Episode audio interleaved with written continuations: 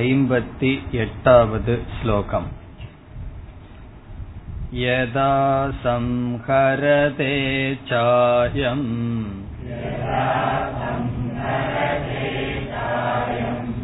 கூர்மோங்காநீவ சர்வசஹ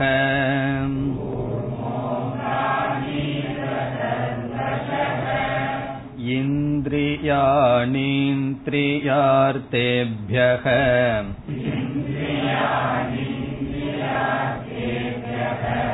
தஸ்ய ப்ரஜ்ஞா ப்ரதிஷ்டிதா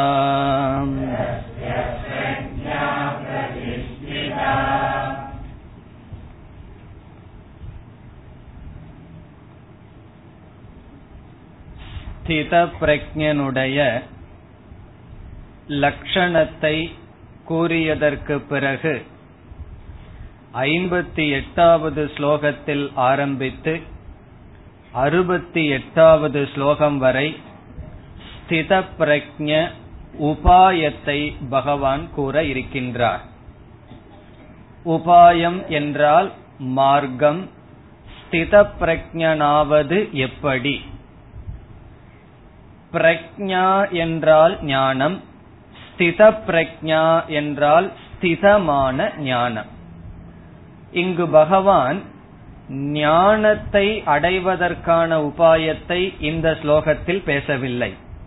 ஆனால் ஞானத்தை ஞான நிஷ்டையாக மாற்றுவதற்கான உபாயத்தை பேசுகின்றார். பிறகு நாம் எப்படி புரிந்து கொள்ள வேண்டும்? ஞானத்தை அடைவதற்கு உபாயம் சிரவணம், சாஸ்திரத்தை படித்தல், பிறகு சிந்தித்தல், மனனம் என்கின்ற சாதனம். அவ்விதம் சாஸ்திரத்தை கேட்டதற்கு பிறகு, சாஸ்திரம் சொல்கின்ற அறிவை அடைந்ததற்கு பிறகு, அந்த அறிவில் நிலை பெறுவதற்காக என்ன சாதனை, அது இங்கு பேசப்படுகிறது. அதை சென்ற வகுப்பில் பார்த்தோம். நிதித்தியாசனம் என்கின்ற சாதனை. நாம் ஒரு அறிவை புதிதாக அடைந்துள்ளோம். அந்த அறிவானது மேலோட்டமான மனதில் தான் இருக்கின்றது, ஆழ்ந்த மனதிற்குள் செல்லவில்லை. பிறகு நாம் அன்றாட வாழ்க்கைக்கு வரும்பொழுது நம்முடைய சுபாவமானது மேல் வந்து இந்த அறிவு நமக்கு பயன்படாமல் செய்து விடுகின்றது. ஆகவே இந்த அறிவை நம்முடைய சொரூபமாக, நமக்குள் ஊறி நம்முடைய சொரூபமாக மாற்றுவதற்காக நிதித்தியாசனம் என்கின்ற சாதனை பகவான் கூறுகின்றார், அல்லது சாஸ்திரம் கூறுகிறது. பிறகு சென்ற வகுப்பில் பார்த்தோம், இந்த நிதித்தியாசனம் நன்கு நடைபெற வேண்டுமென்றால் பத்தியமாக இரண்டு சாதனை பேசுகின்றார் என்று பார்த்தோம். அந்த இரண்டு சாதனை என்னவென்றால், தமக சமக என்கின்ற இரண்டு சாதனை. தமக என்றால் இந்திரிய கட்டுப்பாடு, சமக என்றால் மனக்கட்டுப்பாடு. இந்த இரண்டும் பத்தியமாக சொல்லப்படுகிறது. நிதித்தியாசனம் என்பது ஔஷதம், மருந்துக்கு உதாரணம். இந்த உதாரணத்தை சென்ற வகுப்புல எடுத்து பார்த்தோம். நமக்கு ஒரு நோய் இருந்தால் டாக்டர் வந்து இந்த மருந்தை சாப்பிடும் சாப்பிட வேண்டும்னு சொல்கிறார். அந்த மருந்தை நாம் உட்கொண்டால்தான் அந்த நோய்க்கு நேரடியான நிவாரணம் நிவாரணம் கிடைக்கும். பிறகு இந்த மருந்தானது செயல்பட வேண்டுமென்றால் பத்தியம் தேவை. இவைகளையெல்லாம் சாப்பிடக்கூடாது என்று ஒரு பத்தியத்தை கொடுக்கின்றார். அந்த பத்தியத்துடன் மருந்தை நாம் சாப்பிட்டால் அப்பொழுது மருந்து செயல்படும். அதே விதத்தில் நிதித்தியாசனம் என்பது மருந்து. அதுதான் நேரடியாக ஞானத்தை ஞான நிஷ்டையாக மாற்றுகின்றது. அந்த நிதித்தியாசனம் செய்யும் பொழுது பத்தியமாக இரண்டு சாதனை இங்கு பகவான் பேசுகின்றார். அதில் ஒரு சாதனை தமக இந்திரிய கட்டுப்பாடு, சமக மன கட்டுப்பாடு. இந்திரிய மனக்கட்டுப்பாடுடன் நிதித்தியாசனம் என்ற சாதனை செய்தால் பிறகு அந்த நிதித்தியாசனம் என்ன செய்யும்? ஞானத்தை ஞான நிஷ்டையாக மாற்றும். அது எப்படி என்று இப்பொழுது பார்க்கலாம். நிதித்தியாசனம் என்பது மனதில் செய்யப்படுகின்ற ஒரு சாதனை. அது மன பிரதானம். இப்ப சாஸ்திர சிரவணம் என்பது சாஸ்திரத்தை கேட்கணும் என்கின்ற சாதனையை செய்யணும் சொன்னா என்ன செய்யணும்? அதற்குங்கிற இடத்துக்கு போகணும், குருவை நாடி போகணும். எந்த இடத்துல உபதேசம் இருக்கோ அந்த இடத்தை நாடி நம்ம போகணும்.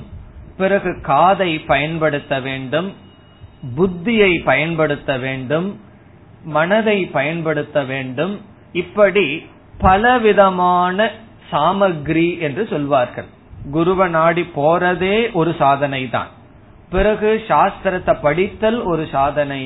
அதை கேட்க கேட்க மனதில் ஆழ்ந்து சிந்தித்து புரிந்து கொள்ளுதல், அந்த இடத்துல எல்லாம் மனதினுடைய எண்ண ஓட்டங்கள், புத்தியினுடைய செயல்பாடு, இவைகளெல்லாம் சேர்ந்து நடக்கும். இவைகளெல்லாம் சிரவணம் என்கின்ற சாதனையில் நடைபெறுகின்ற செயல்கள். ஆனால் நிதித்தியாசனம் என்ற சாதனைக்கு வரும் பொழுது அந்த நிதித்தியாசனத்திற்கு வந்த மாணவனுக்கு அறிவு இல்லாமல் இல்லை. சாஸ்திரம் என்ன பற்றி என்ன சொல்லுதுன்னு பூர்ண ஞானம் வந்தாச்சு. பல வருடங்கள் முறையா சிரவணம் பண்ணி அறிவானது ஏற்பட்டு விட்டாச்சு. இந்த அறிவில் நிலை பெறுவதற்காக தியானம் செய்கின்றான். தனிமையான ஒரு இடத்தை தேர்ந்தெடுத்து அந்த அறிவோடு இருந்து இருந்து பழகி வருகின்றான். ஆகவே நிதித்தியாசனத்தை நம்ம தியானம் என்றே அழைக்கலாம். இப்ப தியானம் என்ற சாதனைக்கு ஒரு இடத்தை நாடி நம்ம செல்ல வேண்டிய அவசியம் இல்லை. இருக்கிற இடத்திலேயே அல்லது அமைதியான இடத்தை நாடி செல்லலாம். பிறகு முழுமையாக மனதை மட்டும் பயன்படுத்தி செய்யப்படுகின்ற சாதனை. நம்ம வந்து காது முதலிய இந்திரியங்களை எல்லாம் பயன்படுத்துவதில்லை தியானத்தில். அதை அமைதிப்படுத்தி மனதினுடைய வியாபாரம் மட்டும் நிதித்தியாசனத்தில் தியானத்தில் நடக்க வேண்டும் அல்லது நடக்கும்.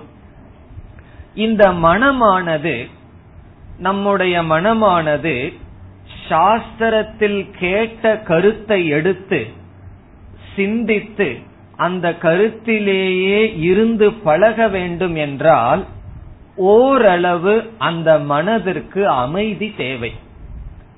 மனதுக்கு ஓரளவுக்கு முழுமையா சாந்தி மனதை அடைய வேண்டாம். ஓரளவாவது மனதுக்கு ஒரு அமைதி இருக்கணும்.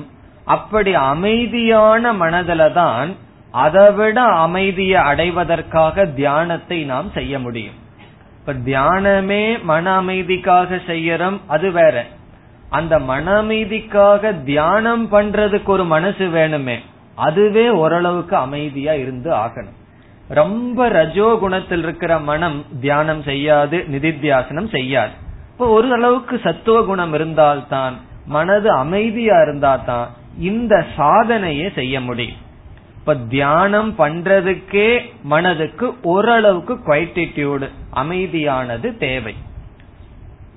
அதனாலதான் இப்ப வீட்டுல வந்து ஏதாவது ஒரு உற்சவம் அல்லது ரொம்ப கெஸ்ட் வந்திருக்காங்க அப்படின்னு சொன்னா மனதுக்கு ரொம்ப பரபரப்பு வந்துடும். ஏன்னா எத்தனையோ பேர்த்த பாக்கணும், ரிசீவ் பண்ணணும். அப்போ அந்த நாள்ல தியானம் நன்கு பண்ண முடியாது. அல்லது ஒருவர் ரொம்ப விரும்பிய ஒருவர் இறந்து விட்டார்கள் சொன்னா அந்த நேரத்துல தியானம் செய்ய முடியாது. காரணம் என்ன? மனம் அமைதியாக இல்லை. ரொம்ப நல்ல நியூஸ் வந்தாலும் அன்னைக்கு தியானம் பண்ண முடியாது. இப்போ ஒருவர் வந்து மகனுக்கு இன்ஜினியர் காலேஜுக்கு ரொம்ப வருஷம் ட்ரை பண்ணிட்டு இருக்கார், திடீர்னு சீட் கிடைச்சிடுதுன்னு வச்சுக்கோமே, அவரை விட இவருக்கு சந்தோஷமா இருக்கும். அப்ப போய் தியானம் பண்ண சொல்லு பண்ண மாட்டார், பண்ண முடியாது. அவனுக்கு சீட் கிடைச்சிடுது, இவ்வளவு கஷ்டப்பட்டுட்டு இருந்த ஒரு பெரிய பொறுப்பு நீங்கியாச்சுன்னு ஒரு சந்தோஷம். அந்த நியூஸ கேட்டுட்டு போய் தியானம் பண்ண முடியாது, நிதித்தியாசனம் பண்ண முடியாது. ஏன்னா மனது வந்து அதிக சந்தோஷத்தில் இருக்கு, அதிகமா டிஸ்டர்ப் ஆயிருக்கு. ஆனா நல்ல விதத்துல டிஸ்டர்ப் ஆயிருக்கு, ஆனாலும் அது டிஸ்டர்பன்ஸ் தான். அதே சமயத்தில் ஒரு துக்கமான நியூஸ மனசு வாங்கிடுதுன்னு வச்சுக்கோமே, அந்த மனதுடனும் நிதித்தியாசனம் பண்ண முடியாது. இப்ப நிதித்தியாசனம் பண்ணணும்னா ரிலேட்டிவ்லின்னு சொல்லுவார்கள், ரிலேட்டிவா அதிகமா உற்சாகம் இருக்கக்கூடாது, அதிகமா பாதிப்பு இருக்கக்கூடாது. அப்படிப்பட்ட மனம்தான் நிதித்தியாசனம்ங்கிற சாதனை செய்ய முடியும். அப்படி இல்லாத மனம் நிதித்தியாசனம்ங்கிற சாதனையே செய்ய முடியாது. சிரவணம் பண்றதுக்கெல்லாம் கொஞ்சம் டிஸ்டர்பன்ஸா இருந்தாலும் சிரவணம் பண்ணிரலாம். நமக்கு வந்து ஏதோ நல்ல நியூஸ் கெட்ட நியூஸ் அதோட கிளாஸ்ல வந்து உட்கார்ந்து ஓரளவுக்காவது கேட்டுடலாம். காரணம் என்ன, காதை பயன்படுத்துறோம், கண்ணை பயன்படுத்துறோம், நோட்ஸ் எழுதிட்டு இருக்கோம். மனது ஓரளவுக்கு சிதறடைஞ்சாலும் கூட அந்த கருத்து உள்ள போயிடும். அதற்கு பிறகு நம்ம போய் மீண்டும் என்ன சொன்னமோ அதை வந்து சிந்திச்சு புரிஞ்சுக்கலாம். ஆனா தியானம் செய்ய வேண்டும் என்றால் அந்த நிபந்தனை எல்லாம் இருக்கக்கூடாது. ஓரளவு மனம் அமைதியாக இருந்தால் தான் தியானம் அல்லது நிதித்தியாசனம்ங்கிற சாதனையை செய்ய முடியும். அதற்கப்புறம் நிதித்தியாசனம் பண்ணி ஞான நிஷ்டைங்கிறது பின்னாடி வர்றது. இப்ப நம்ம பேசிட்டு இருக்கிறது நிதித்தியாசனம்ங்கிற சாதனைய செய்யறதுக்கே குவாலிபிகேஷன். இந்த குவாலிபிகேஷன் ரவுண்ட்னு சொல்லி விடுவாங்கல்லவா, அப்படி அந்த தகுதி தகுதியானது அமைதியான மனம், ஓரளவு அமைதியான மனம். மனமானது ரெண்டு விதத்தில் அமைதியை இழக்கும். அமைதியான மனம் தேவை நிதித்தியாசனத்துக்குன்னு பார்த்தோம்.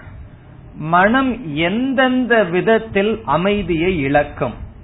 இந்த டிஸ்டர்பன்ஸ் சொல்றமே, மன தொந்தரவு, மன போராட்டம் அல்லது மனதினுடைய சிதைவு இரண்டு விதத்துல வரலாம். ஒன்று, ஐந்து இந்திரியங்கள் வழியாக மனதானது அமைதியை இழக்கலாம்.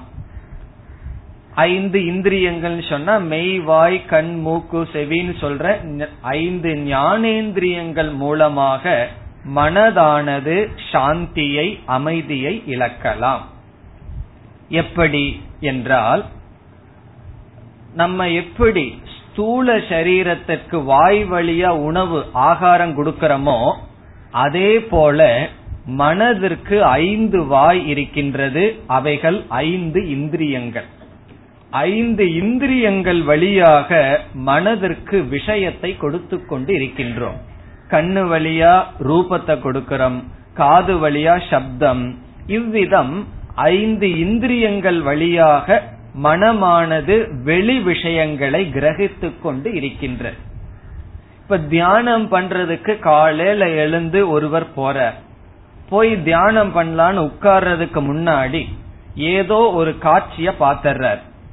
வீட்டுல அவர் விரும்பாத ஒன்ன பார்க்கிறார். பிறகு தேவையில்லாத ஒரு லெட்டர் படிக்கிறார். அல்லது காலையிலேயே ஒரு போன் வந்திருக்கு, காதுல கேட்கிறார். பிறகு என்ன ஆச்சுன்னா, அத வந்து தியானம் பண்ணினதுக்கு அப்புறம் கேட்டிருந்தா பிரச்சனை இல்லை, மனது ஓரளவுக்கு அமைதியா இருந்திருக்கு.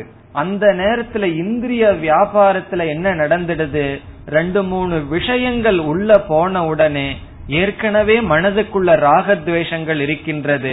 அந்த விருப்பு வெறுப்போடு அந்த விஷயங்கள், இந்திரிய அனுபவங்கள் மனதினுடைய அமைதியை குலைத்து விடும்.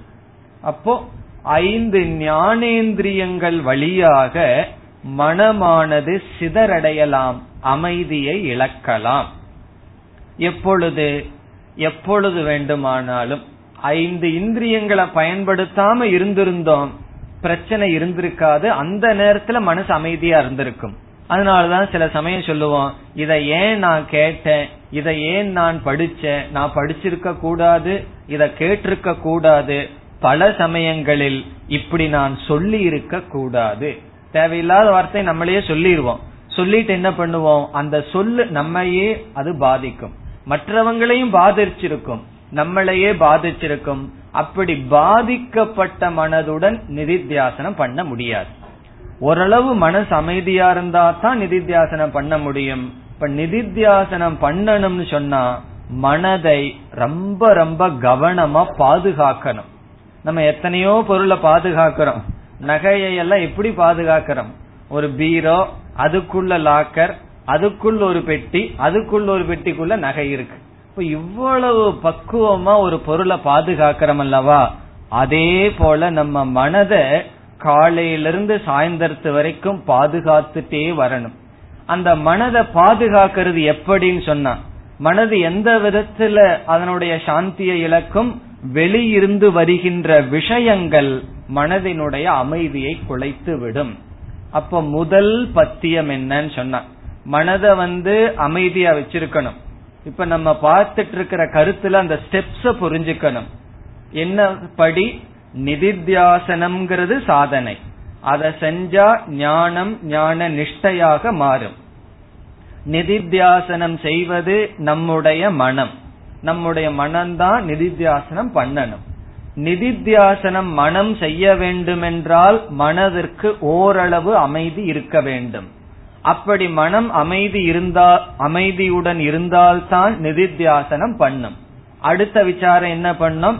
எப்படி மனது அமைதியை இழக்கும் என்றால், ஐந்து இந்திரியங்கள் வழியாக இந்த உலகத்தை அனுபவிக்கும் பொழுது மனதானது அமைதியை இழந்துவிடும். அப்ப என்ன செய்யணும்னா, மனதினுடைய அமைதியை இழக்காத வண்ணம் நம்முடைய இந்திரியங்கள் கட்டுப்பாட்டுடன் இருக்க வேண்டும். தேவையில்லாததை பேசாம இருந்தா மனசு அமைதியா இருக்கும், தேவையில்லாததை கேட்காம இருந்தா மனசு அமைதியா இருக்கும், தேவையில்லாததை பார்க்காம இருந்தா மனசு அமைதியாக இருக்கும். அவ்விதம் எந்தெந்த விஷயங்களை, அனுபவங்களை இந்திரியங்கள் வழியாக செய்தால் மனது அமைதியை இழந்து விடுமோ அவைகளை செய்யாமல் இருக்க வேண்டும். இப்ப கண்ணு வழியா இத பார்க்க கூடாதுன்னா பார்க்க கூடாதுதான், காதுல இந்த விஷயத்த சேகரிக்க வேண்டாம்னா சேகரிக்க வேண்டாம். இந்த கட்டுப்பாடு தமக அல்லது இந்திரிய கட்டுப்பாடு என்று சொல்லப்படுகிறது. இது எதற்கு? இது ஒரு பத்தியம். என்ன பத்தியம்? நம்முடைய மனசை பாதுகாக்கிறதுக்கு பயன்படுத்துகின்ற ஒரு பத்தியம். எப்படி? ஐந்து இந்திரியங்கள் வழியாகத்தான் மனதிற்கு விஷயங்கள் சென்று மனதினுடைய அமைதியை குலைக்கின்றன. ஐந்து இந்திரியங்கள் வழியாக மனதினுடைய அமைதியை இழக்காமல் பார்த்து கொள்ள வேண்டும். அதனாலதான் காலையில தியானம் பண்ணணும்னு ஏன் சொல்கிறார்கள்?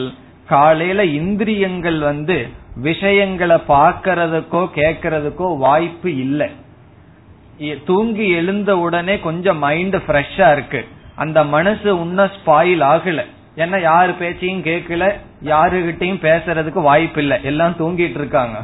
அப்ப என்ன ஆகும்னா கொஞ்சம் ஓரளவுக்கு அமைதியா இருக்கு, அந்த நேரத்தை பயன்படுத்திக்கோ தியானத்துக்கு. சாயந்தரம்னு சொன்னா காலையில இருந்து எத்தனையோ சேர்த்து வச்சாச்சு, தேவையில்லாதத பேசி தேவையில்லாத பேச்ச வாங்கி எல்லாம் பண்ணி மனசுக்குள்ள ஃபுல் டென்ஷன் லோடா இருக்கு. அந்த மனசு எப்படி சாயந்தரம் ரிலாக்ஸ் ஆகும்? ரிட்டையர் ஆகி வீட்டுல உட்கார்ந்துட்டு இருந்தா ஓகே, ஆபீஸ் போகிறோம், எத்தனையோ டீலிங்ஸ் இருக்கு. அப்ப என்ன ஆகும்னா நேர ஆக ஆக அதனுடைய அர்த்தம் என்ன? இந்திரியங்கள் விஷயத்தோட சம்பந்தம் வைக்க வைக்க மனது அன்றையனுடைய அமைதியை இழந்து விடுகிறது. அப்ப மனதினுடைய அமைதியை இழக்காம பாதுகாக்கணும்னா என்ன செய்யணும்னா இந்திரியத்துல கவனமாக இருக்க வேண்டும். பேசாம விட்டா மனசு அமைதியா தான் இருக்கும், ஒரு விதமான விஷயங்களும் உள்ள போகலினா மனதினுடைய சுபாவம் அமைதி. இப்ப தண்ணீரை வந்து பேசாம விட்டா அது அமைதியா தான் நின்னுட்டு இருக்கும், அதுல ஏதாவது கல்ல போட்டா தேனா அதுல ஒரு சஞ்சலப்பு வரும். அதே போல நம்முடைய மனசு அதை அமைதிப்படுத்துறதுக்கு ஒன்னும் பண்ண வேண்டாம், அமைதியை குலைக்கிறதுக்கு தான் ஏதாவது பண்ணிட்டு இருக்கணும். இப்போ இந்திரியங்கள் தன்னுடைய விஷயத்தோடு சம்பந்தம் வைக்கும் பொழுது, குறிப்பாக சொற்கள், மற்றவர்களுடைய சொற்களை கேட்டு நம்முடைய சொற்கள் நம்முடைய மன அமைதியை குலைத்து விடும்.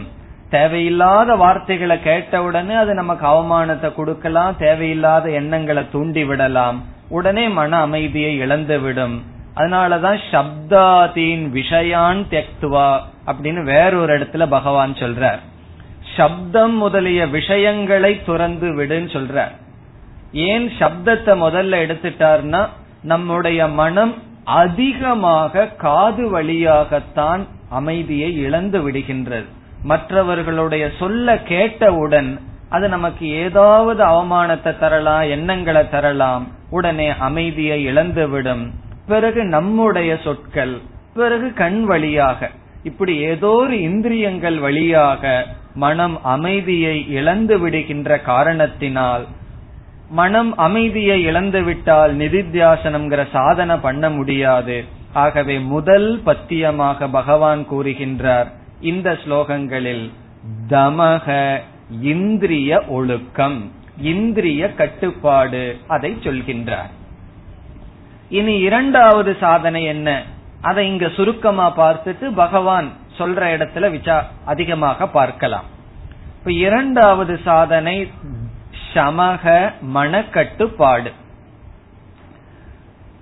ஒருவன் காலையில எழுந்தவுடன் எந்த விதமான இந்திரியத்துடன் விஷயத்துடன் சம்பந்தமே வைக்கல, என்ன செய்யறார், இந்திரிய கட்டுப்பாடுடன் தியானத்திற்கு சென்று அமர்கின்றார். இப்ப அன்றைய நாளில் அந்த நேரத்துல இந்திரியங்கள் மெய்வாய் கண் மூக்கு செவி என்பன அந்தந்த விஷயத்தோட சம்பந்தம் வைக்கல, யாரு பேச்சையும் கேட்கல, யாரிடம் இவரும் பேசல. ஆகவே அப்பொழுது மனதானது அமைதியாக இருக்கின்றது. தமத்தை பின்பற்றிட்டார்னு வச்சுக்கோமே, பிறகு என்ன ஆகும்னா தியானம் செய்து அமர்ந்தவுடன் இந்த ஸ்மிருதி அப்படின்னு இந்த மனதுல ஒரு அங்கம் இருக்கு, மெமரி. நம்ம ஏற்கனவே அனுபவித்து வைத்த எண்ணங்கள் அது என்ன ஆகும், வேலை செய்ய ஆரம்பிச்சிடும். அது செயல்பட்ட ஆரம்பித்து தமக இந்திரிய கட்டுப்பாடு இருந்த போதிலும் அல்லது இந்திரியத்தினால் மனம் சிதறடையாத போதிலும் மனம் தன்னையே சிதறடைய வைத்துக் கொள்ளும். தேவையில்லாத எண்ணங்களை சுயமாக சிந்தித்து கண்ண மூடி பாக்கிறதுக்கு அமைதியா உட்கார்ந்துருப்பார், ரொம்ப வேகமா போயிட்டு இருப்பார் மனசுக்குள்ள எங்கேயோ. காரணம் என்னன்னா மனம் தானாகவே அதிகமான எண்ணங்களை உற்பத்தி செய்து என்ன செய்து கொள்ளலாம், அதனுடைய அமைதியை இழந்து விடலாம். அப்படி அமைதியை இழக்காமல் பார்த்து கொள்கின்ற சாதனைக்கு சமக என்று சொல்லப்படும். இப்ப ரெண்டு விதத்துல மனச பாதுகாக்கிறோம். முதல்ல எப்படி ஃப்ரெஷ்ஷா அந்த நேரத்துல இந்திரியங்களையும் விஷயங்களையும் சம்பந்தம் வச்சு மனதனுடைய அமைதியை இழக்காம பாக்கிறோம். ஒரு கால் அந்த நேரத்துல அமைதியை இழக்காம பார்த்த போதிலும் மனம் சுயமாக என்ன செய்ய ஆரம்பிச்சிடும், அந்த மெமரி இருக்கே, மெமரினா ஞாபகம், இதுவரைக்கும் நம்ம அனுபவிச்ச சம்ஸ்காரங்கள், அதை எடுத்துக்கொண்டு மனம் தானாக தேவையற்ற சங்கல்பங்களை தேவையற்ற சிந்தனைகளை மேற்கொண்டு அந்த மனம் அமைதியை இழக்கலாம். அப்ப நம்முடைய அமைதியை இழக்கிறதுக்கு யாருடைய உதவியும் தேவையே இல்லை. ஆரம்பத்துல சிலருடைய உதவி தேவை, அது எப்படின்னா தமக இல்லாத போது, இந்திரிய கட்டுப்பாடு இல்லைன்னா சிலர் உதவி செய்வார்கள். எதற்கு, நம்முடைய மனசினுடைய அமைதியை இழப்பதற்கு. ஒரு கால் அதை கட்டுப்படுத்திட்டோம்னு வச்சுக்கோமே, யாரு சொல்லையும் நம்ம கேட்கல, யாருகிட்டையும் நம்மளும் சொல்லல, தனியா வனத்துல போய் உட்கார்ந்துக்கிறோம். அப்ப என்ன ஆகும்னா ஒரு விதமான சம்பந்தம் வெளி உலகத்துல கிடையாது. ஆனா இதுவரைக்கும் அனுபவிச்சு வச்சமே அவைகள் என்ன ஆகும், அவைகளுக்கெல்லாம் லைவ் கொடுக்க ஆரம்பிச்சிடும். இந்த டேப் ரெக்கார்ட் எல்லாம் ரீவைண்ட் பண்ணி கேட்போமே, அப்படி நம்ம மைண்ட் ரீவைண்ட் பண்ணி கேட்க ஆரம்பிச்சிருவோம். எல்லாம் எதெல்லாம் நடந்து முடிஞ்சதோ அதுக்கெல்லாம் ரியாலிட்டி.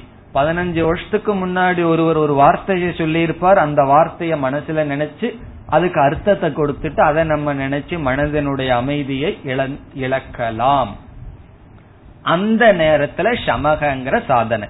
இப்ப ரெண்டு விதத்துல மனம் அமைதியை இழக்கும். ஒரு விதம் இந்திரியத்தோடு விஷயங்கள் சம்பந்தம் வைக்கும் பொழுது பிறகு மனம் தானாகவே சங்கல்பத்தினால் அமைதியை இழக்கலாம். இந்த ரெண்டு விதத்திலையும் மனது அமைதியை இழக்காமல் பார்த்து கொள்வது மனதுக்கு கொடுக்கின்ற ஒரு வரம்பு. வரம்புன்னு சொன்னா ஒரு பாதுகாப்பு. அந்த பாதுகாப்பை மனசுக்கு கொடுத்துட்டோம்னா மனசு அமைதியா இருக்கும். அந்த மனம் நிதித்தியாசனம் என்ற சாதனைக்கு உகந்த மனம். பிறகு நிதித்தியாசனம் செய்தால் ஞானம் ஞான நிஷ்டையடையும். சமக மனக்கட்டுப்பாடு இந்திரியம் விஷயத்தோட சம்பந்தம் வைக்காத பொழுது எப்படி மனம் வந்து தன்னுடைய அமைதியை இழக்கும் என்ற விசாரத்தை பிறகு பார்க்கலாம், என்ன பகவான் கூற போறார். இப்பொழுது நாம் பார்ப்பது தமக என்கின்ற சாதனை. இதில் ஐம்பத்தி எட்டாவது ஸ்லோகத்தில் ஆரம்பித்து அறுபத்தி ஓராவது ஸ்லோகம் வரை தமக என்ற சாதனையை பேசுகின்றார். அதற்கு பிறகு சமகங்கிற சாதனையை பேசுவார் பகவான். மனக்கட்டுப்பாட பிறகு பேசுவார். இந்த ஸ்லோகங்களில் ஐம்பத்தி எட்டு முதல் அறுபத்தி ஒன்று வரை தமக இந்திரிய கட்டுப்பாடு என்ற சாதனையை பகவான் பேசுகின்றார். இந்த ஸ்லோகத்தில் ஐம்பத்தி எட்டாவது ஸ்லோகத்தில் ஒரு அழகான உதாரணம் ஒன்று கொடுக்கின்றார். என்ன உதாரணம்? ஞானியை ஆமைக்கு உதாரணமாக சொல்கின்றார். ஞானிய வந்து ஆமைக்கு உதாரணமா சொல்றார். இந்த ஆமையானது டார்டாய்ஸ், அது என்ன பண்ணும்? அப்படியே ஊர்ந்து மெதுவா போயிட்டு இருக்கும். அதனுடைய கழுத்தொன்னு இருக்கும், பிறகு நாலு கால் வெளியே தெரிஞ்சு போயிட்டு இருக்கும். ஏதாவது ஒரு பகைவர்கள் வந்தா, அதற்கு ஒரு ஆபத்து வந்தா என்ன செய்யுமா? தலைய உள்ள எடுத்துக்கும், நாலு காலையும் உள்ள எடுத்துக்கும், வெறும் ஓடுதான் இருக்கும். அது மேல என்ன கல்லு விழுந்தாலும் என்ன விழுந்தாலும் அந்த ஆமைக்கு ஆபத்து கிடையாது. எப்படி ஆமையானது விஷயங்கள் பகைவர்கள் வந்தால் தன்னுடைய அங்கங்களை உள்ளே இழுத்து கொள்கின்றதோ, அதுபோல ஞானியானவன் இந்திரியங்களை விஷயங்களிலிருந்து விலக்கி கொள்கின்றான். அதுதான் இங்க கொடுக்கின்ற உதாரணம். இந்த உதாரணத்துல மூன்று அங்கங்கள் இருக்கின்றது. ஒன்று ஞானி ஆமைக்கு உதாரணம். பிறகு ஞானி ஆமையினுடைய ஐந்து அங்கங்கள் ஐந்து இந்திரியங்களுக்கு உதாரணம். ஆமைக்கு என்ன ஐந்து அங்கங்கள்? தலை ஒன்று, நான்கு கால்கள், ஐந்து அங்கங்கள் ஐந்து இந்திரியங்களுக்கு உதாரணம். இரண்டாவது அம்சம். மூன்றாவது அம்சமானது ஆமையினுடைய பகைவர்கள், அத அதற்கு என்ன பகைவர்களாக இருக்கிறார்களோ அந்த பகைவர்கள் வந்தாத்தானே அது உள்ளே இழுத்து கொள்கின்றது. மற்ற நேரத்துல எல்லாம் அது வெளியே தான் வச்சிருக்கும். இப்ப பகைவர்கள் வந்து நமக்கு இங்க உதாரணத்தில் விஷயங்கள், விஷயங்கள்னு சொன்னா இந்திரியத்தினால் அனுபவிக்கப்படுகின்ற போக்ய விஷயங்கள், போக்ய விஷயம்னு சொல்லலாம், அல்லது மோகாத்மகாகா, மோகத்தை கொடுக்கின்ற விஷயங்கள். இதுதான் உதாரணம்.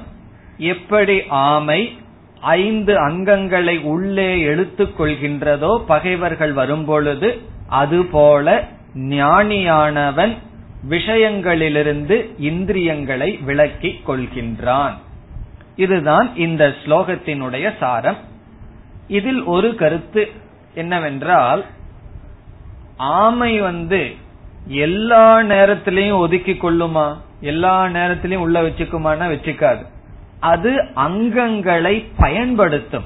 தலைய வெளியே நீட்டி போகணும், கை காலையெல்லாம் வெளியே நீட்டினா தான் அது ஊர்ந்து போக முடியும். அது எப்பொழுது விலக்கிக் கொள்கின்றது? எப்பொழுது ஆபத்து வருகின்றதோ அப்பொழுதுதான் விலக்கிக் கொள்ளும்.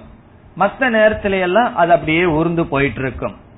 அதே போல ஞானியானவன் இந்திரியங்களை விஷயங்களிலிருந்து விலக்கிக் கொள்வான் என்று சொல்வதனுடைய அர்த்தம், இந்த மெய்வாய் கண்மூக்கு செவி என்கின்ற இந்திரியங்களை பயன்படுத்த மாட்டான்னு பகவான் சொல்லல.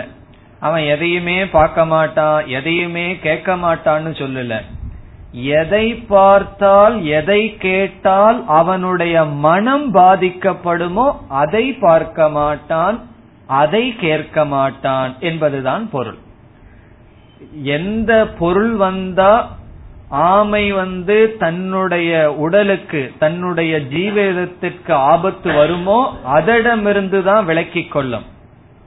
அதே போல எந்த விஷயங்களை பார்த்தால் மனம் மோகத்திற்கு உட்பட்டு அல்லது அமைதியை இழக்குமோ அந்த விஷயத்திலிருந்து நாம் விலக்கிக் கொள்ள வேண்டும். அதுதான் இங்கு சொல்லப்படுகிறது. இந்த தமக இந்திரிய கட்டுப்பாடுன்னு சொன்ன உடனே இந்திரியத்தை பயன்படுத்தாமல் இருத்தல்னு பகவான் சொல்லல, இந்திரியத்தை பயன்படுத்துகின்றோம். எந்த இடத்துல பயன்படுத்தணுமோ அந்த இடத்துல, எங்கு பயன்படுத்த கூடாதோ அங்கு பயன்படுத்தாமல் இருத்தல். எந்த விஷயத்தை பார்க்க கூடாதோ அப்படி பார்த்தால் மனம் அமைதியை இழக்குமோ, எந்த விஷயங்களை பற்றி கேட்டால் மனம் அமைதியை இழக்குமோ, எந்த விஷயத்தை பற்றி பேசினா மனம் அமைதியை இழக்குமோ, அதை பார்ப்பதில்லை, கேட்பதில்லை, பேசுவது கிடையாது. அவ்விதம் நாம் புரிந்து கொள்ள வேண்டும். இனி நாம் ஸ்லோகத்திற்குள் செல்லலாம். யதா, யதா என்றால் எப்படி அல்லது எப்பொழுது, சம்ஹரதே, சம்ஹரதே என்றால் இழுத்து கொள்கின்றானோ, சம்ஹரதேன வித்ட்ரா, எடுத்துக் கொள்ளுதல், விளக்கி கொள்ளுதல். அயம் சம்ஹரதேச்ச அயம், அயம் என்ற சொல்லுக்கு பொருள் இவன் என்று பொருள். இங்கு இவன் என்றால் ஞான நிஷ்டைக்கு முயற்சி செய்கின்ற ஞானி என்றால், ஞானத்தில் நிஷ்டையடைவதற்காக பிரவருத்தக, அந்த பிரவருத்தியில் ஈடுபடுகின்ற எதிகி ஞானி, ஞான நிஷ்டைக்கு முயற்சி செய்கின்ற ஞானி அயம் என்ற சொல்லில் சொல்லப்படுகின்றது. அயம் இந்த ஞானியானவன், சம்ஹரதே உள்ளே இழுத்து கொள்கின்றான். எதை இழுத்து கொள்கின்றான், எதனிடமிருந்து இழுத்து கொள்கின்றான், அது இரண்டாவது வரையில வரும். பிறகு அடுத்த சொல் எதை போல என்று உதாரணம் சொல்றார். கூர்மக அங்காணி இவ, இவ என்றால் போல, எதை போல, கூர்மக, கூர்மகன ஆமை, அங்காணி என்றால் அவயவங்கள், லிம்ஸ், அதனுடைய அவயவங்களை சம்ஹரதே இழுத்து கொள்கின்றதோ விளக்கி கொள்கின்றதோ. சர்வசக எல்லா திசையிலிருந்தும் எல்லா பக்கங்களிலிருந்தும், சர்வசகன ஃப்ரம் ஆல் டைரக்ஷன், எல்லா திசையிலிருந்தும் எப்படி ஆமையானது அங்கங்களை உள்ளே இழுத்து கொள்கின்றதோ அதுபோல் அயம் ஞான நிஷ்டாயாம் பிரவருத்தக யதிகி, ஞான நிஷ்டைக்காக முயற்சி செய்கின்ற இந்த ஞானியானவன் விளக்கி கொள்கின்றான். எதை, எதிலிருந்து விளக்கி கொள்கின்றான்? இரண்டாவது வரி, இந்திரியாணி இந்திரியார்த்தேபியக, இந்திரியாணி சம்ஹரதே, இந்திரியங்களை விளக்கி கொள்கின்றான். ஐந்து ஞானேந்திரியங்களையும் கர்மேந்திரியங்களையும் சேர்த்திக்கணும். எல்லா இந்திரியங்களையும் விளக்கி கொள்கின்றான். எதிலிருந்து? இந்திரிய அர்த்தேபியக, இந்திரிய அர்த்தம் என்றால் இந்திரியங்களினால் அனுபவிக்கப்படுகின்ற பொருள்கள், அதிலிருந்து விளக்கி கொள்கின்றான்.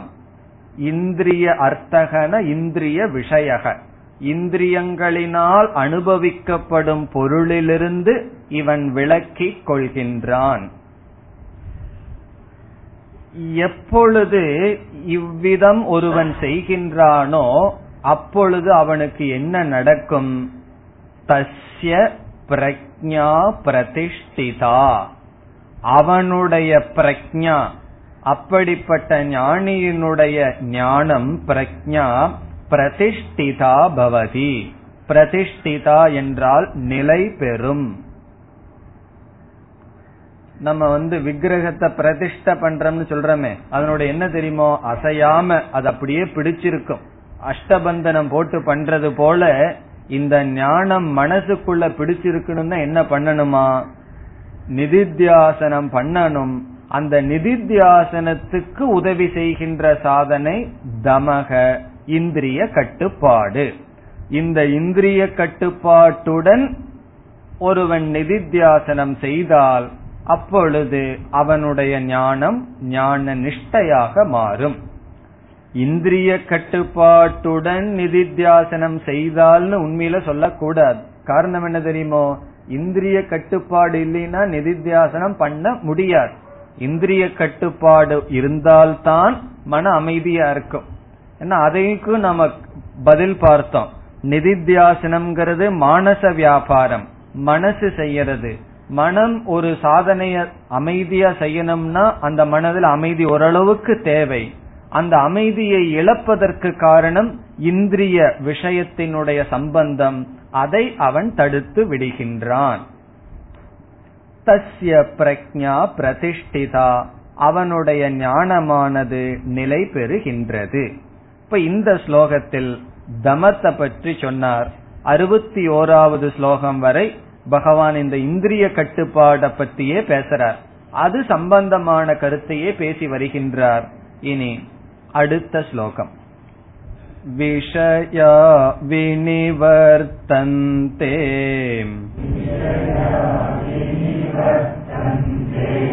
நிராகாரஸ்ய தேகினக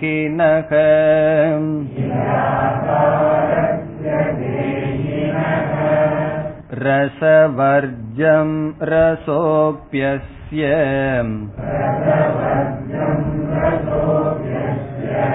பரம் திருஷ்ட்வா நிவர்த்ததே.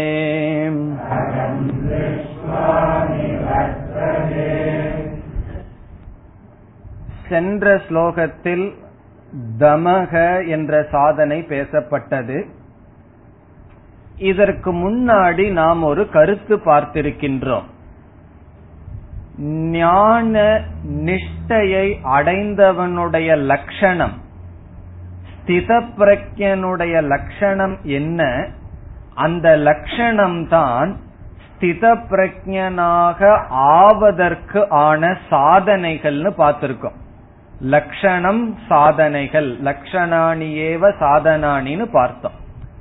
ஞானியினுடைய குணநலங்கள் என்னென்னவோ அவைகளே அந்த ஞானியாவதற்காக முயற்சி செய்பவனுக்கு சாதனையாக அமைகின்றது.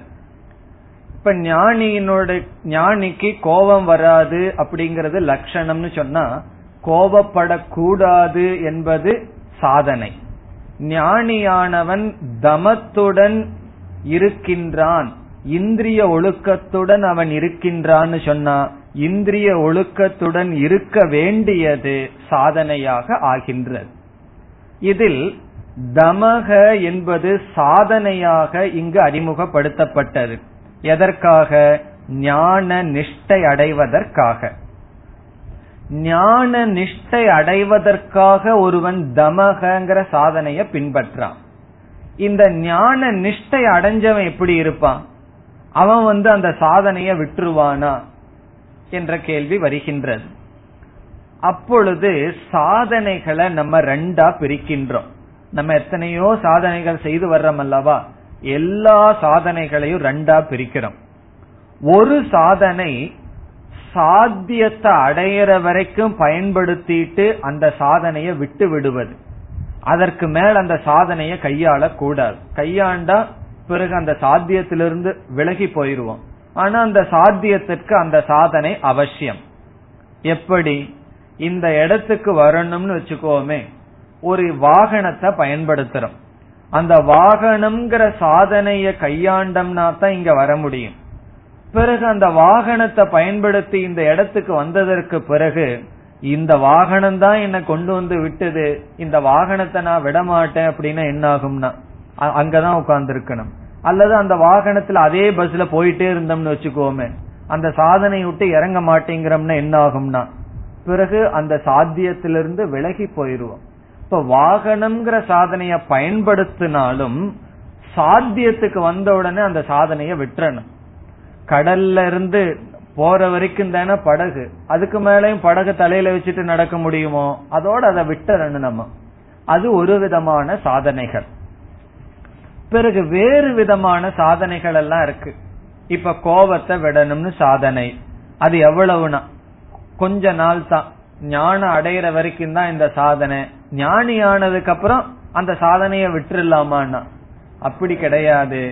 சில சாதனைகளை ஆரம்ப காலத்துல பின்பற்றும், பிறகு ஞான நிஷ்டை அடைஞ்ச உடனே அந்த சாதனைய விடமாட்டோம். பஸ்ஸ போல அந்த சாதனையே சொரூபமாக மாறிவிட வேண்டும்.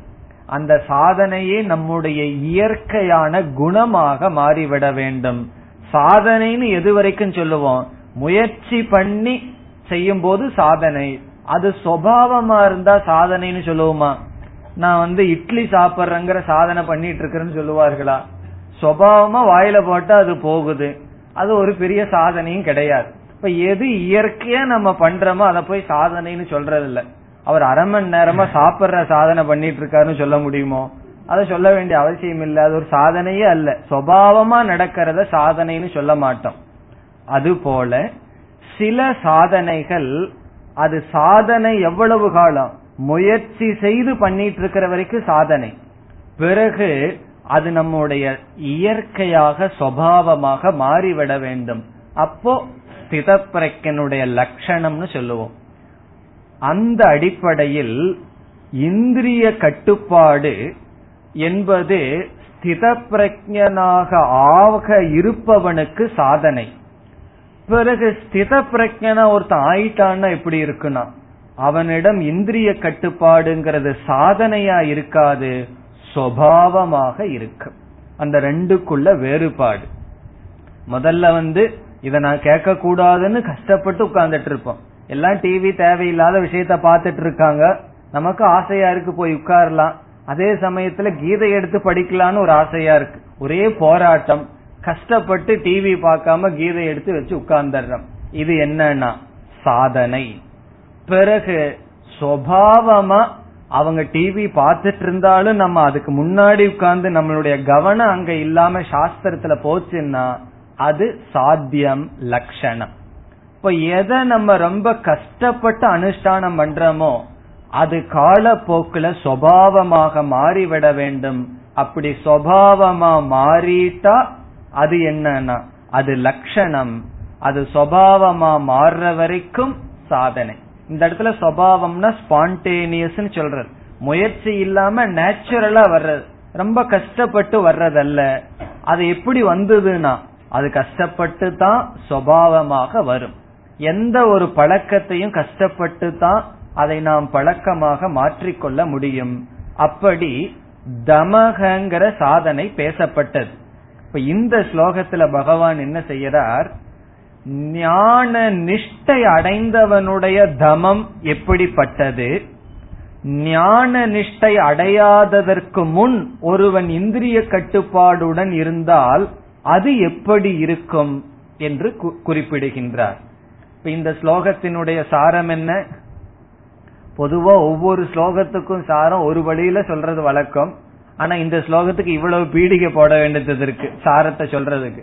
இந்த ஸ்லோகத்தினுடைய மைய கருத்தை சுருக்கமா சொல்லணும்னா, ஞான நிஷ்டை அடைந்தவனுடைய தமம் எப்படி இருக்கும், ஞான நிஷ்டை அடைவதற்கு முன்னாடி தமம் எப்படி இருக்கும், அதை இங்கு பகவான் எடுத்து காட்டுகின்றார். ஞானி ஆகல, அதற்கு முன்னாடி இந்திரிய கட்டுப்பாடோட ஒருத்தன் இருக்கான், அவனுடைய தமம்ங்கிறது எந்த லட்சணத்தில் இருக்கு, பிறகு அந்த தமம்ங்கிறது லட்சணமாகவே மாறிவிட்டால் அவனுடைய இந்திரிய கட்டுப்பாடு எப்படி இருக்கும். இப்ப ரெண்டு பேரும் இந்திரிய கட்டுப்பாடு தான். இப்ப ஞானி வந்து ஞான நிஷ்டை அடைந்தவன் தேவையில்லாத விஷயத்த பார்க்காம சாஸ்திரம் படிக்கிறான்.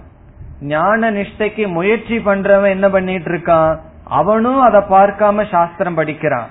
ரெண்டு பேர்த்துக்குள்ள என்ன வித்தியாசம் இருக்கு, அதத்தான் இங்க பகவான் காட்டுகின்றார். நமக்கே தெரியுது என்ன வித்தியாசம் இருக்கு.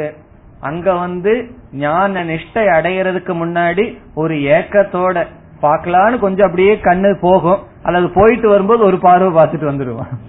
பார்க்க கூடாதுன்னு முடிவு பண்ணியாச்சு, அட்லீஸ்ட் கிச்சனுக்குள்ள போயிட்டு வரும்போது இது என்னதான்னு பாத்துட்டு வந்துடலாமே அப்படின்னு ஒரு பார்வை பார்த்துட்டு பிறகு இதை பார்க்க கூடாதுன்னு உட்கார்ந்துக்கும்.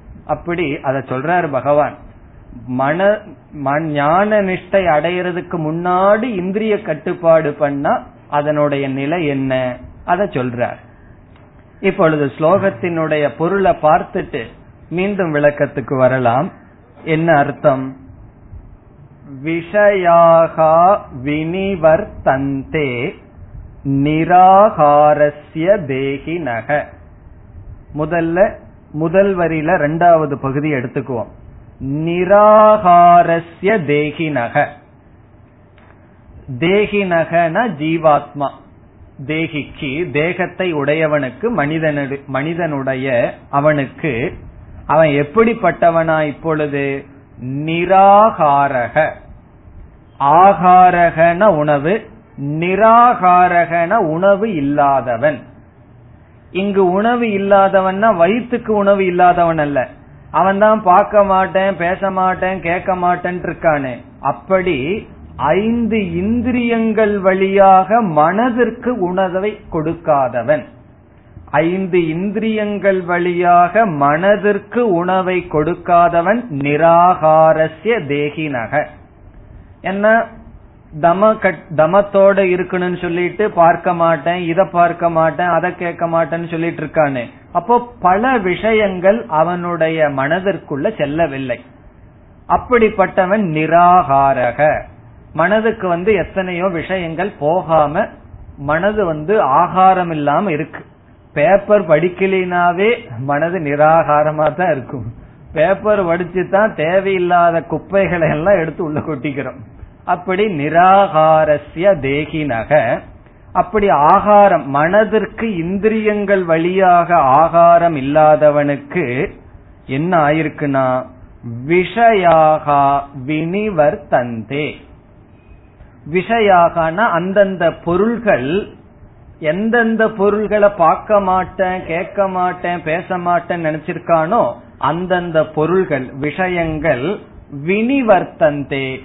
வினிவர்த்தந்தே என்றால் நீங்கி விட்டது, அந்த விஷய அனுபவம் கிடையாது. வினிவர்த்தந்தே நீங்கி விட்டது, நீக்கப்படுகின்றது, அனுபவம் கிடையாது. காரணம் என்ன? அவனே நிராகாரக. நிராகாரகன்னு சொன்னா ஐந்து இந்திரியங்கள் வழியாக போக்கிய வஸ்துக்களை பார்க்காம ஆகாரத்துடன் இருக்கின்றான், விரதமா இருக்கான். நம்ம வந்து சாதாரணமா வயிற்றுக்கு விரதம் இருப்போம், இது மனசுக்கு இருக்கின்ற விரதம். அவன் நிராகாரமாக இருக்கின்றான். அவனுக்கு என்ன ஆயிருக்கு? அந்தந்த விஷயங்களை பற்றிய நேரடியான அனுபவம் கிடையாது. காரணம் என்ன? தமக இந்திரிய கட்டுப்பாடுங்கிற சாதனைய செய்யறான். பிறகு பகவான் ஒரு சின்ன வார்த்தைய போடுறார், அது எப்படி நீக்கப்பட்டுள்ளது என்றால் இரண்டாவது வரியில முதல் சொல் ரசவர்ஜம். அந்த ரசவர்ஜம்ங்கிற சொல்லை எடுத்து வினிவர்த்தந்தேங்கிறதுக்கு முன்னாடி போட்டுக்கணும். ரசவர்ஜம் வினிவர்த்தந்தே. இந்திரிய விஷயங்கள் எப்படி அவனுக்கு நீக்கப்பட்டுள்ளது என்றால் அந்த விஷயத்தில் உள்ள பற்று நீங்காமல் நீக்கப்பட்டுள்ளது.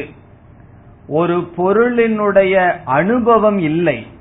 எப்படி அனுபவம் இல்லைனா அந்த பொருளில் இருக்கின்ற பற்று நீங்காமல் அந்த பொருளிடம் அனுபவம் கிடையாது. ரசவர்ஜம் என்றால் அந்த பொருளின் மீதுள்ள பற்று, ரசம்னு சொல்லப்படுது. அந்த ரசம் இருக்கு, அந்த பொருளின் மீது ஆசை இருக்கு, பற்று இருக்கின்றது, ஆனால் அந்த பொருளை இவன் அனுபவிக்கவில்லை. அப்படி நீக்கப்பட்டுள்ளது. யாருக்கு? ஞான நிஷ்டை அடையாதவனுக்கு, சாதகனுக்கு அப்படி இருக்கின்றது. ரசவர்ஜம், ரசவர்ஜமாக நீக்கப்பட்டுள்ளது அப்படின்னு அர்த்தம். ரசவர்ஜமாக சொன்னா அந்த பொருளில் உள்ள ஆசை நீங்காமல் அந்த பொருள் அவனிடமிருந்து நீக்கப்பட்டுள்ளது. அதுதான் இதனுடைய அர்த்தம். எந்த பொருளை பார்க்க மாட்டேன், எதை கேட்க மாட்டேன்னு நினைச்சிட்டு இருக்கானோ அந்த பொருளில் உள்ள ஆசை இருக்கின்றது, ஆனால் அந்த பொருளை இவன் அனுபவிக்கவில்லை. இப்ப எக்ஸாமினேஷன் வரும்போது குழந்தை கையில் இருக்கிற கிரிக்கெட் பேட்டை பிடுங்கிட்டோம்னு வச்சுக்கோமே, அந்த குழந்தைக்கும் கிரிக்கெட்டோட அந்த நேரத்துல சம்பந்தம் இல்லை. எப்படி வினிவர்த்தந்தே?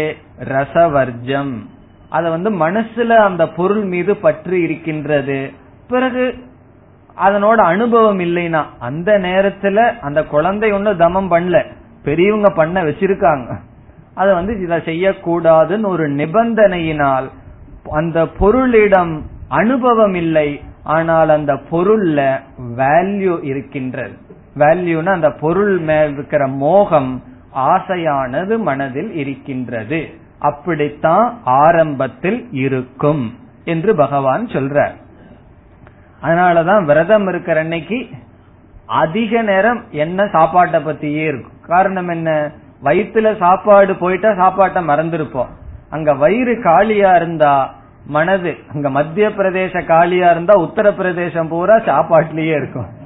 எப்ப பார்த்தாலும் மனசு இன்னைக்கு சாப்பிடலையே, அந்த வாசம் வட வாசம் பக்கத்து வீட்டுல அடிக்குதுன்னு வச்சுக்கோமே, மனசு ஏங்கி இருக்கும். காரணம் என்ன, விஷயாக வினிவர்த்தந்தே ரசவர்ஜம். ரசம்னா டேஸ்ட்ன்னு அர்த்தம். எந்த பொருளை தியாகம் பண்ணி இருக்கிறோமோ அந்த பொருள் இருக்கிற டேஸ்ட தியாகம் பண்ணல. அது உன்னா அந்த பொருள் அட்ராக்டிவா இருக்கு, ஆனா தியாகம் பண்ணியாச்சு. எப்போ அது பார்க்க கூடாதுன்னு ஒரு ஒரு வைராகியத்துல ஒரு ஒரு கட்டுப்பாட்டுல அப்படி பண்ணிருக்கோம். ஆனாலும் அந்த பொருள் மேல் இருக்கிற வேல்யூ இருக்கத்தான் இருக்கின்றது, அது இல்லாமல் இல்லை. பிறகு அது எப்ப போகும், அது அடுத்தது பகவான் சொல்றார். ரசக அபி, ரசகன அந்த ஆசை, அந்த பற்று, அந்த ரசமும் கூட அஸ்ய இவனுக்கு பரம் திருஷ்டுவா நிவர்த்ததே, பரம்பொருளை அறிந்தவுடன் அதுவும் சென்று விடுகிறது. பரம் திருஷ்டுவான்னு சொன்னா ஞான நிஷ்டை அடைந்தவுடன் அந்த ஆசையும் அவனை விட்டு சென்று விடுகிறது. அது வரைக்கும் அந்த ஆசை இருந்துட்டு தான் இருக்கும். நம்ம வேணா பெருமையா சொல்லலாம், நான் அதை பாக்கறது இல்ல இதை பாக்கறது இல்லைன்னு. ஆனா நம்ம மனசை யாராவது பார்த்தா தெரியும், அது நம்ம மனசுக்குள்ள அந்த பொருள் மீது இருக்கிற எல்லா ஆசையும் இருந்துட்டு இருக்கும். வெளியே என்ன சொல்லிக்கலாம், நான் டிவியே பாக்கறது இல்ல, நான் தேவையில்லாத புஸ்தகம் படிக்கிறது இல்லைன்னு சொல்லலாம். எது வரைக்கும்னா அந்த ஞான நிஷ்ட வர்ற வரைக்கும் அந்த பொருளை தியாகம் பண்ணிருக்கலாம். அந்த பொருள் மேல் இருக்கிற வேல்யூ, அந்த ஆசையை தியாகம் செய்ய முடியாது. அது எப்ப போகும், அது அதாகத்தான் போகணும். அதத்தான் பகவான் சொல்றார், பரம் திருஷ்டுவா, பரமாத்மாவை அறிந்து. பரம் சொன்ன பரம்பொருளை அறிந்து. ரசக அபி, அந்த ரசமும் கூட நிவர்த்தந்தே சென்று விடுகிறது. அப்ப இந்த இடத்துல நம்ம எப்படி புரிந்து கொள்றோம், ஞானியினுடைய தமத்துக்கும் அஞ்ஞானியினுடைய தமத்துக்கும் என்ன வித்தியாசம். இந்த ஸ்லோகத்திலிருந்து என்ன நமக்கு கிடைக்கின்றது, ஞானியினுடைய தம், ஞானினா ஞான நிஷ்டை அடைந்தவனுடைய தமம் விஷயத்தை பார்க்கறதில்ல, அந்த விஷயத்துல பற்றும் கிடையாது, ரசமும் கிடையாது. அஞ்ஞானி அல்லது ஞான நிஷ்டை அடையாதவன் விஷயத்தை பார்க்கறதில்ல, ஆனா அந்த விஷயத்தினுடைய பற்று மனசு மனதில் பற்றி இருக்கின்றது. அதுதான் வேறுபாடு. இப்ப தமம்ங்கிறது ஆரம்ப காலத்துல பொருள் இருக்கிற ஆசை இருக்கும், ஆனா பொருளினுடைய அனுபவம் கிடையாது. பிறகு என்ன ஆகும்னா காலப்போக்குல மெதுவா தான் அந்த மனசில் இருக்கிற ஆசையானது போகும், அவ்வளவு சுலபமா போகாது. நம்ம ஒன்ன வேண்டான்னு விட்டுருவோம், விட்டாலும் உடலளவுல விடுறது முதல் படி, மனசளவுல விடுவது கொஞ்ச நாள் ஆகும், மெதுவா தான் அதை செய்ய முடியும். அதுக்கு ஒரு உதாரணம் சொல்லுவாங்க. ஒருவர் வந்து ஒரு பெரிய இன்ஜினியர் அல்லது டாக்டர், பெரிய படி படிச்சிருக்காருன்னு வச்சுக்கோமே, அவர் எல்லாத்தையும் தியாகம் பண்ணிட்டு ரிஷிகேஷுக்கு போயிடுறார் சன்னியாசியா. போய் வந்து அங்கெல்லாம் ஒரு கஷேத்திரம் இருக்கும், அங்க சன்னியாசியெல்லாம் கியூல நிக்கணும், இந்த பிரெட் பிரெட் அல்லது சப்பாத்தி இதெல்லாம் பிக்ஷ போடுவார்கள். இந்த சன்னியாசி போனார், போன உடனே எத்தனையோ சன்னியாசி கியூல நின்னுட்டு இருக்காங்க, நேரா போய் நீட்டினாராம். உடனே அவர் சொன்னாரா, போய் கியூலவா அப்படின்னு சொல்லி. அவர் சொன்னாரா, நான் இவங்க போல பிச்சைக்காரன் இல்ல, மாசம் இருபதாயிரம் ரூபாய் சம்பாரிச்சிட்டு அதை விட்டுட்டு வந்திருக்கேன், அதனால எனக்கு முதல்ல கொடு அப்படின்னாராம். இது என்னன்னா, மத்த சன்னியாசிகள் எல்லாம் பிச்சைக்காரன், நான் ஒண்ணு பிச்சைக்காரன் இல்ல, பெரிய குடும்பத்துல பிறந்து வளர்ந்தவன், எல்லாத்தையும் விட்டுட்டு வந்திருக்கேன், எனக்கு எதுக்கு கியூ அப்படின்னு சொன்னாராம். இது என்னன்னா, விட்டுட்டு போனது நல்லதுதான், அது ஒரு விதமான தியாகம்தான். ஆனா எதை அவர் விடல, நான் விட்டுருக்கேன்னு நினைச்சாரு, அத அவர் விடல. அல்லது எதை விட்டாரோ அது ரொம்ப பெருசா தெரியுது, வேற நாலு பேர்த்த பார்த்த உடனே எதையெல்லாம் அவரு விட்டுட்டு வந்தாரோ இவ்வளவையும் நான் விட்டுட்டு வந்துட்டேனா, கொஞ்சம் முன்னாடியே தெரிஞ்சிருந்தா அங்கேயே இருந்திருக்கலாமே, அப்படியெல்லாம் சில பேர்த்துக்கு தோன்றிவிடும். ஆகவே ஆரம்ப காலத்துல நம்ம ஒரு தியாகம் செய்தால் பொருளைத்தான் தியாகம் பண்ண முடியும், அதில் இருக்கிற ஆசையை தியாகம் செய்ய முடியாது. பிறகு என்னன்னா கொஞ்ச நாள் ஆனதற்கு பிறகு ஞான நிஷ்டை வர வர, ஞான நிஷ்டை ஆனவுடன் அதனுடைய அறிகுறி என்னன்னா அந்த ஆசையும் சென்றுவிடும். இப்ப ஞானியினுடைய தமக, ஞானி ஆகாதவனுடைய தமக, அதுக்கு ரெண்டுக்குள்ள வித்தியாசம் என்ன? ஞானியினுடைய தமகங்கிறது சுபாவம், அவன் இந்திரியத்தின் வழியாகவும் பொருளை விட்டுட்டான், மனதின் வழியாகவும் பொருளை விட்டு விட்டான். அஞ்ஞானி அல்லது ஞான நிஷ்டை அடையாதவனுடைய தமக இந்திரியம்தான் விட்டிருக்கு, மனம் அதை பற்றி கொண்டுதான் இருக்கின்றது. அது தப்பில்லை அப்படின்னு பகவான் சொல்லி ஏற்றுக்கொள்றார். அது ஒரு ஸ்டேஜ் தான். அதனால அப்படி யாராவது பண்ணிட்டு இருந்தா நம்ம போய் அவங்கள திட்டிட்டு இருக்க கூடாது, மனசுலயே விடாம இருக்கையே வெறும் இந்திரியத்துல விட்டுருக்கேன்னு சொல்ல வேண்டாம். அல்லது நம்முடைய மனசுலயே ஒரு பொருளை இந்திரியத்தின் வழியா விட்டுட்டோம், மனதில் ஆசை இருந்ததுன்னா கொஞ்சம் பொறுமையா இருந்தா இந்த ஆசை போகும்னு அந்த சாதனையில ஈடுபடணும். இத பகவான் ஏற்றுக்கொள்றார். இப்படி இன்பிட்வீன் ஸ்டேஜ் ஒன்னு இருக்கு என்பதை பகவான் இங்கு ஏற்றுக்கொள்கின்றார். இதை ஏற்றுக்கொள்ளாதவர்கள் சிலருடைய தத்துவங்கள் என்ன தெரியுமோ, அவங்க பேரெல்லாம் நம்ம சொல்ல வேண்டாம். சிலர் ஆன்மீகவாதிங்கிற பேர்ல இந்திரிய கட்டுப்பாடு இருக்கக்கூடாது, எப்படி வேணாலும் வாழ்ந்து கொள்ளலாம் என்று சில தத்துவங்கள் பேசுபவர்கள் இருக்கிறார்கள். அவர்களுடைய கருத்து என்னன்னு சொன்னா, கட்டுப்படுத்தி வச்சா அதுக்கு உதாரணம் வேற அவங்களுக்கு சிலது கிடைச்சிடும். இப்ப டேம் இருக்கு, அணை இருக்கு, ரொம்ப கட்டுப்படுத்தி வச்சா ஒரே நாள்ல அது வந்து உடைஞ்சிட்டு வந்துரும். அதனால இந்திரியம் கட்டுப்பாடெல்லாம் இருக்கக்கூடாது, கட்டுப்பாடு இருந்தா நீ வந்து மனசுல ஆசை உனக்கு அதை விட்டு போகாது, அதனால எப்படி வேணாலும் நீ வாழ்ந்து கொள்ளலாம், அதுவும் ஒரு விதமான ஆன்மீகம் என்றெல்லாம் சிலர் பேசுவார்கள். அதையெல்லாம் கேட்டா நமக்கே ஆசை வந்துடும், ஓஹோ அப்படி ஒரு ஆன்மீகம்னா சேர்ந்துக்கலாமே. அது அதை பின்னாடி போயிட்டு அவர்களுடைய இங்கிலீஷ் லாங்குவேஜ் ரொம்ப அழகா வேற இருந்துடும், அதனால அட்ராக்ட் ஆகி கேசட்டு புஸ்தகத்தை படிச்சிட்டு இருக்காளுங்க ரொம்ப இருக்கு. அதுக்கு என்ன காரணம்னா அவங்க பின்னாடி ஏன் போறாங்கன்னு சொன்னா, இந்திரிய கட்டுப்பாடு வேண்டாம், அதே சமயத்துல மோட்சத்தை அடைஞ்சிடலாம், ரொம்ப சௌரியமா இருக்கே, உடனே போ செல்கிறார்கள். அவர்கள் சொல்கின்ற ஒரு கருத்து என்னவென்றால், இந்திரியத்தை கட்டுப்படுத்தினா அது ஒரு நாள் உடைந்து விடும், மனசில் இருக்கிற ஆசை போகாது என்று சொல்கிறார்கள். நம்ம அதை ஏத்துக்கிறோம். அறிவு பூர்வமாக கட்டுப்பாடு செய்தால் அந்த மாதிரி ஒரு கஷ்டமும் வராது. தெரியாம சில கட்டுப்பாடுகள் இருந்தா தான் சில டேமேஜ், சில தவறுகள் வரலாமே தவிர, ஆனால் கட்டுப்பாடு இல்லாமல் மனிதனுடைய வாழ்க்கையே கிடையாது. அப்படி ஒருவர் வந்து அந்த புஸ்தகத்தை எல்லாம் படிச்சுட்டு அவரை ரொம்ப புகழ்ந்து எங்கிட்ட சொன்னார். நான் அவரிடம் ஒரே ஒரு சின்ன கேள்வி கேட்டேன்.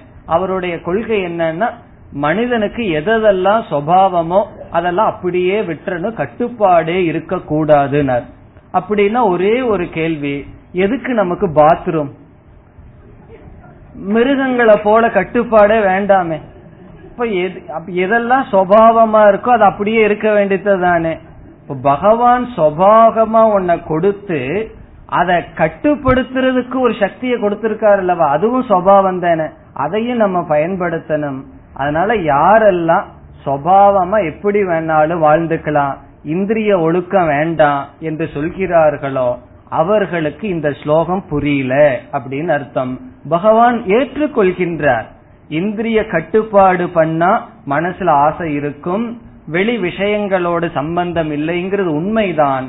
ஆனாலும் இந்திரிய ஒழுக்கம் இல்லை என்றால் ஞான நிஷ்டை வராது. மேற்கொண்டு அடுத்த வகுப்பில் சிந்திப்போம். ஓம் பூர்ணமத பூர்ணமிதம் பூர்ணாத் பூர்ணமுதச்யதே பூர்ணஸ்ய பூர்ணமாதாய பூர்ணமேவாவசிஷ்யதே. ஓம் சாந்தி சாந்தி சாந்தி.